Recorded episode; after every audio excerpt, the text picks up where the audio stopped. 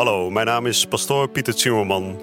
En dit is Credo, de dagelijkse podcast van Radio Maria over de catechismus van de Katholieke Kerk. Samen dringen we elke dag een beetje dieper door in het prachtige plan van liefde dat God met elk van ons heeft. Laat je inspireren en ga met ons mee op deze avontuurlijke reis door het geloof.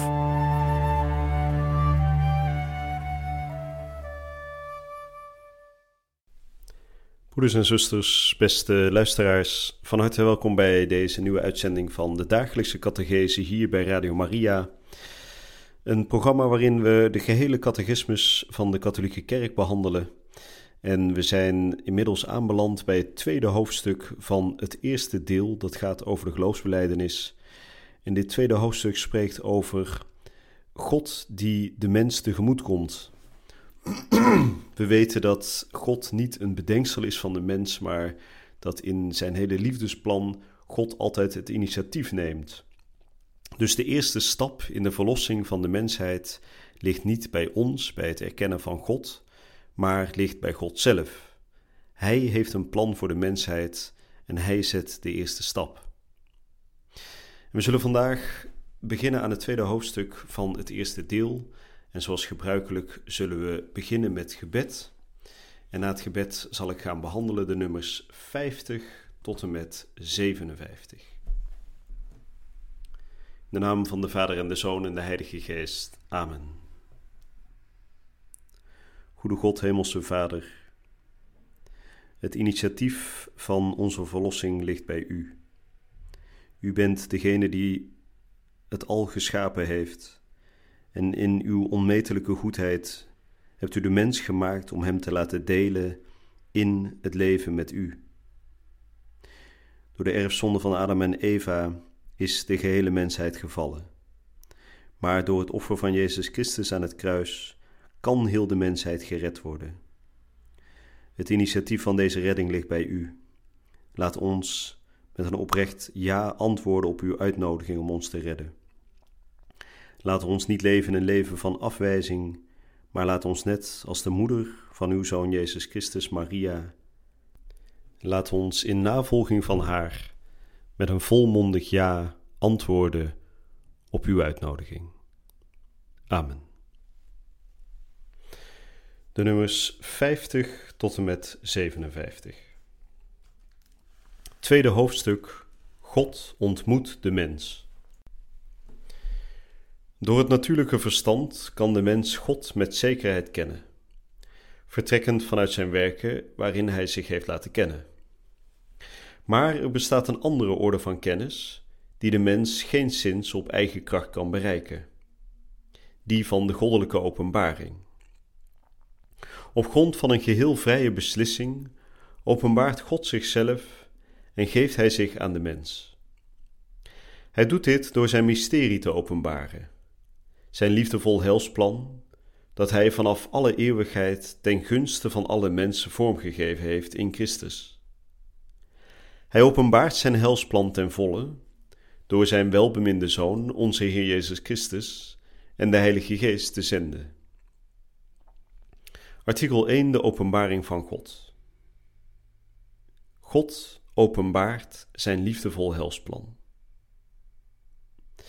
Het heeft God in zijn goedheid en wijsheid behaagd zichzelf te openbaren en zijn geheim raadsbesluit te doen kennen, waardoor de mensen door Christus, het vlees geworden woord, in de Heilige Geest toegang hebben tot de Vader en deelgenoten worden gemaakt van de goddelijke natuur. God, die volgens Paulus woont in ongenaakbaar licht, wil zijn eigen goddelijk leven meedelen aan de mensen die door Hem uit vrije wil geschapen zijn, om hen in Zijn enige Zoon als kinderen aan te nemen. Door zichzelf te openbaren wil God de mensen in staat stellen Hem een antwoord te geven, Hem te kennen en Hem in veel grotere mate te beminnen dan zij dit uit zichzelf zouden kunnen. Het goddelijk helsplan van de openbaring wordt verwezenlijkt zowel in daden als in woorden, die een innerlijke samenhang met elkaar hebben en elkaar verklaren. Het bevat een bijzondere goddelijke pedagogie. God deelt zich geleidelijk aan de mens mee. Hij bereidt hem stapsgewijs voor op het ontvangen van de bovennatuurlijke openbaring, die hij van zichzelf geeft, en die in de persoon en de zending van het vlees geworden woord, Jezus Christus, haar hoogtepunt zal hebben. De heilige Irenaeus van Lyon spreekt herhaaldelijk over deze goddelijke pedagogie, waarbij hij het beeld gebruikt van de wederzijdse gewenning tussen God en de mens. Het woord van God heeft in de mens gewoond en is mensenzoon geworden om de mens eraan te wennen God te vernemen en God eraan te wennen in de mens te wonen naar het welbehagen van de Vader. De fases in de openbaring. God laat zich vanaf het begin kennen. God, die door zijn woord alles schept en in stand houdt, geeft in het geschapene een bestendig getuigenis van zichzelf. En omdat hij de weg van het bovennatuurlijke hel wilde openen, heeft hij zich vanaf het begin aan onze stamouders geopenbaard. Hij heeft hen uitgenodigd tot een innige gemeenschap met hem, door hen te bekleden met een schitterende genade en gerechtigheid. Deze openbaring is niet onderbroken door de zonde van onze stamouders. Immers, God heeft hen na hun val door de verlossing te beloven opgericht tot de hoop op het hel en zonder onderbreking zorg gedragen voor het menselijk geslacht, om eeuwig leven te schenken aan hen die door standvastig het goede te doen het hel zoeken. Door ongehoorzaamheid aan u heeft hij uw vriendschap verloren, maar gij hebt hem niet aan het geweld van de dood uitgeleverd. Menigmaal hebt gij aan de mens een verbond aangeboden. Het verbond met Noach. Wanneer eenmaal de eenheid van het menselijk geslacht door de zonde verbroken is, probeert God de mensheid allereerst te redden door in iedere fase aanwezig te zijn. Het verbond met Noach na de zondvloed brengt het principe van het goddelijke helsbestel tot uitdrukking jegens de volken. Dat wil zeggen, jegens de mensen die opnieuw verenigd zijn, ieder naar land, taal en geslacht. Deze ordening in veelheid van volken, die tegelijk kosmisch, sociaal en godsdienstig is, heeft ten doel de trots in te perken van een gevallen mensheid die eensgezind in het kwaad uit eigen kracht haar eenheid tot stand zou willen brengen, zoals in Babel. Maar ten gevolge van de zonde bedreigt zowel het polytheïsme als de afgodische verering van het volk en zijn leider onophoudelijk deze voorlopige helseconomie met een heidense verwording. Dat waren de nummers 50 tot en met 57. Nou, wat is belangrijk dat we hiervan meenemen? Dat het initiatief van Gods liefdevolle helsplan altijd bij God zelf ligt. God is degene die openbaart, die toont aan zijn volk dat hij het volk wil redden na de zondeval. En die redding, die openbaring, die vindt zijn bekroning in de komst van Jezus Christus. Dat is als het ware de volheid van die openbaring van God. Maar het stukje uit de catechismus dat we net hebben behandeld, laat zien dat die openbaring niet pas bij Jezus begint. Die openbaring was al voor de komst van Jezus in gang gezet. Dus ook in het Oude Testament is God al bezig te openbaren. En dan wordt er genoemd het verbond met Noach.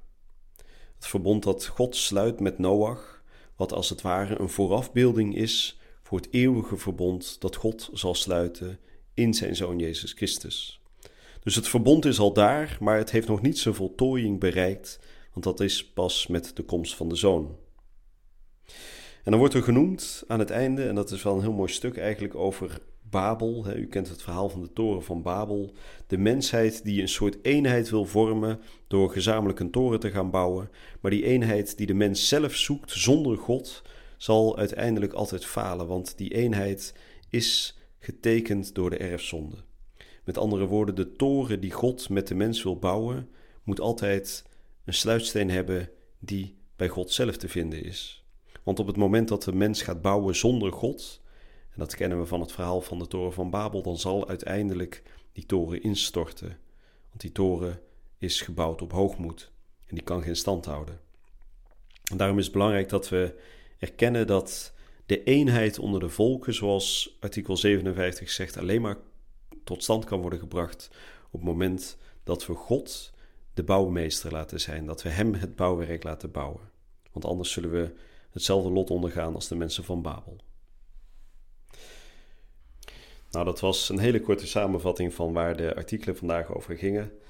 Ja, je kunt dat natuurlijk nooit in een paar woorden helemaal vatten, maar het belangrijkste is daar denk ik wel mee gezegd. God openbaart, bij Hem ligt het initiatief.